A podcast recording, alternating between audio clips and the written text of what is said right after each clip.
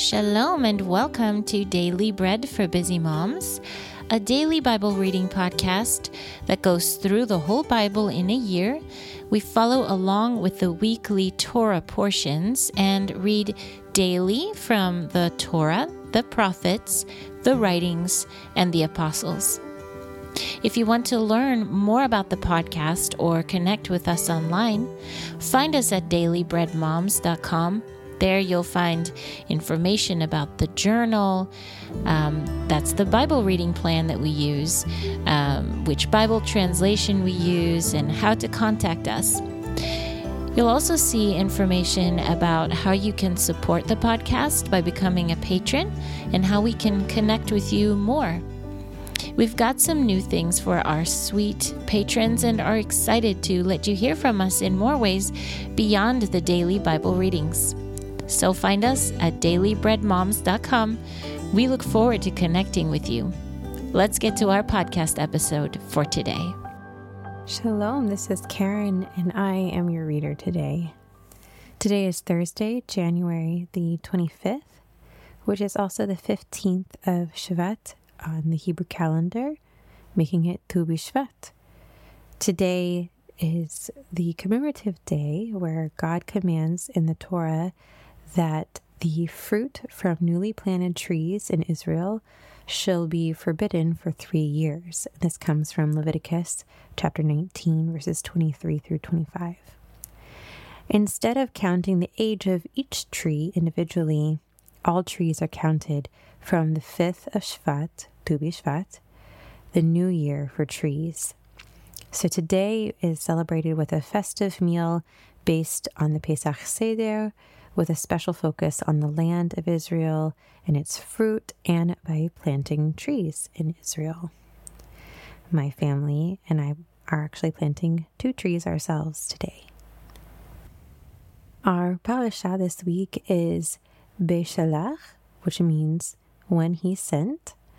And today we are reading in Exodus chapter 15, verses 27 through chapter 16, verse 10.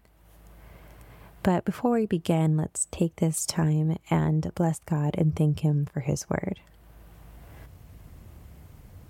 Blessed are you, Lord our God, King of the universe, who gives the Torah of truth and the good news of salvation to His people Israel and to all peoples through His Son, Yeshua the Messiah, our Master.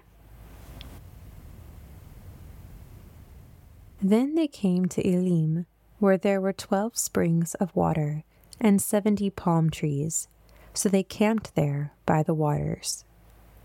They journeyed on from Elim, and the entire community of Bnei Israel came to the wilderness of Sin, which is between Elim and Sinai, on the fifteenth day of the second month after leaving the land of Egypt. But the whole congregation of Bnei Israel murmured against Moshe and Aaron in the wilderness. Bnei Israel said to them, If only we had died by the hand of the Lord in the land of Egypt, when we sat by pots of meat, when we ate bread until we were full.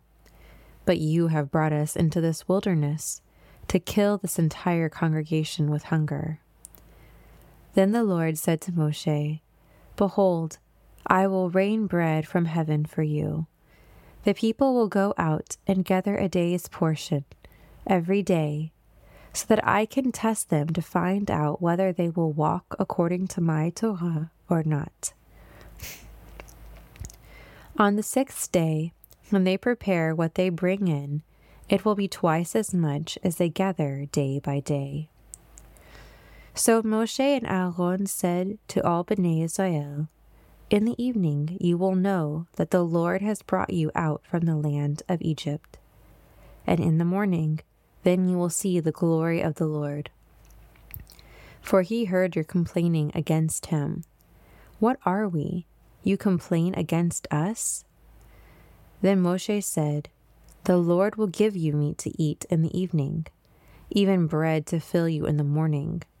Since the Lord hears your complaints that you mutter against him, what are we? Your complaining is not against us, but against the Lord. Moshe said to Aaron, Say to all the congregation of Bnei Israel, Come near before the Lord, because he has heard your complaining. Then, as Aaron spoke to the whole congregation of Bnei Israel, they looked toward the wilderness, and the glory of the Lord appeared in the cloud. That was Exodus or Shemot, chapters 15, verse 27 through chapter 16, verse 10. And now in our reading in the prophets, today we are reading in 1 Kings chapter 5. Now Shlomo ruled over all the kingdoms, from the river to the land of the Philistines, up to the border of Egypt. They brought tribute and served Shlomo all the days of his life. Shlomo's provisions for one day was thirty measures of fine flour, sixty measures of meal, ten fat oxen, twenty pasture fed oxen, one hundred sheep, beside deer, gazelles, roebucks, and fattened geese. For he had dominion over the entire region west of the river, from Tifsa even to Azzah, over all the kings west of the river. And he had shalom on all sides around him. So Yehuda and Israel lived securely, every man under his vine, and under his fig tree, from Dan to Beersheba, all the days of Shlomo. Shlomo had forty thousand stalls of horses for his chariots, and twelve thousand horsemen. So those officers provided food for King Shlomo and all who came to King Shlomo's table, each in his month. They let nothing be lacking. They also brought barley and straw for the horses, and swift steeds to the place where it should be, each according to his charge. God gave Shlomo wisdom and discernment in great measure, and great breadth of understanding as vast as the sand on the seashore. Shlomo's wisdom surpassed the wisdom of all the sons of the east, and all the wisdom of Egypt. For he was wiser than all men, than Ethan the Ezrahite, or Heman, Calcol, and Darda, sons of Mahol. And his fame was in all the surrounding nations. He also composed three thousand proverbs, and his songs were one thousand and five.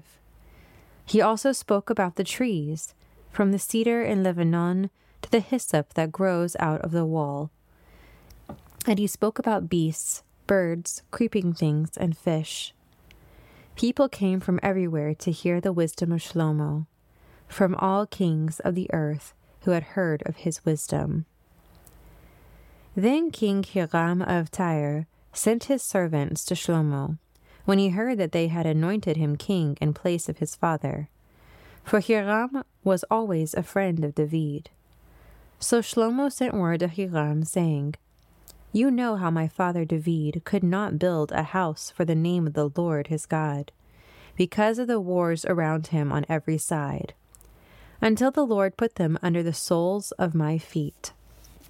But now the Lord my God has given me rest on every side. There is neither adversary nor bad incident. So behold, I intend to build a house for the name of the Lord my God.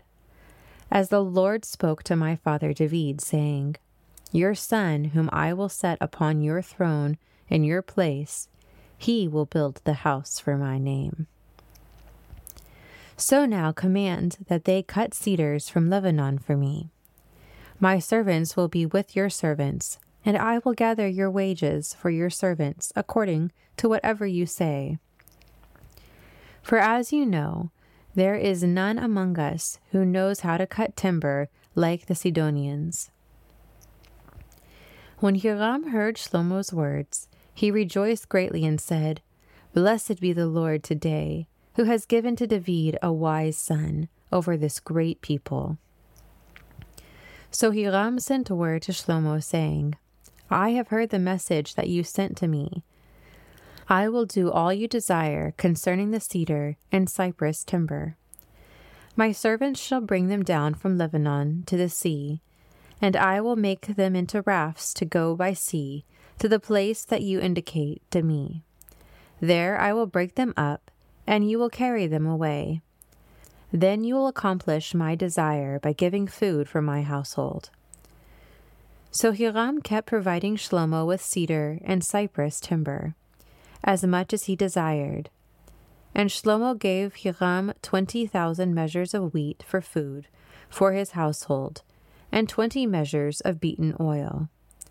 Thus Shlomo would give to Hiram year by year. The Lord gave Shlomo wisdom as he promised him. So there was shalom between Hiram and Shlomo, and the two of them cut a covenant. King Shlomo also imposed forced laborers from all Israel. The levy was thirty thousand men. He sent them to Lebanon in shifts of ten thousand a month. They would stay a month in Lebanon, then two months at home.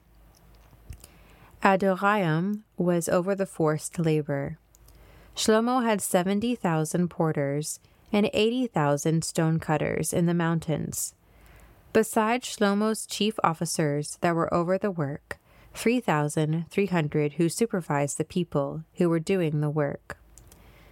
Then the king commanded that they quarried great stones costly stones to lay the foundation of the house with cut stones. So Shlomo's builders and Hiram's builders, along with the Gibeonites, cut them and prepared the timber and the stones to build the house. That was 1 Kings chapter 5. And now in our reading from the writings or the Ketuvim, we are in Psalms chapter 96.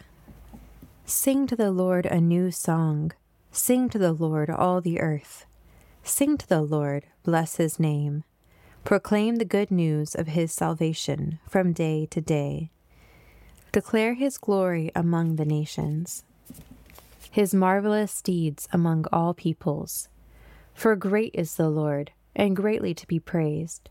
He is to be feared above all gods, for all the gods of the peoples are idols but the Lord made the heavens, splendor and majesty are before him.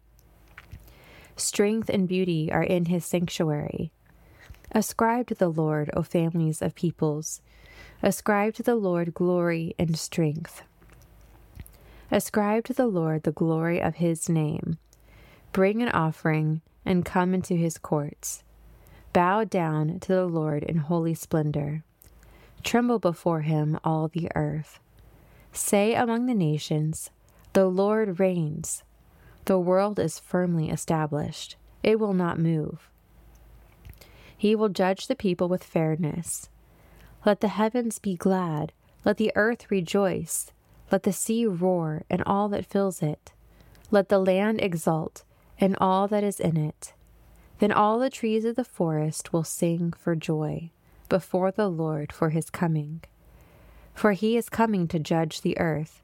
He will judge the world with righteousness and the peoples in his faithfulness. That was Psalms 96. And now for our final section from the Apostolic Writings, we are reading in Luke chapter 21. Then Yeshua looked up and saw the rich dropping their gifts into the treasury box. He also saw a poor widow dropping in two small copper coins. He said, Truly I say to you, this poor widow has put in more than all the rest. For all these put in their gifts from their surplus, but she, out of her poverty, put in all she had to live on. And while some were talking about the temple, how it was decorated with beautiful stones and offerings, Yeshua said, as for these things you are looking at, the days will come when not one stone will be left upon the other. Every one will be torn down. And they questioned him, saying, Teacher, so when will these things happen? What will be the sign that these things are about to take place? And he said, Watch out that you are not led astray. For many will come in my name, saying, I am he and the time is near. Do not follow them. And when you hear of wars and chaos, do not be terrorized.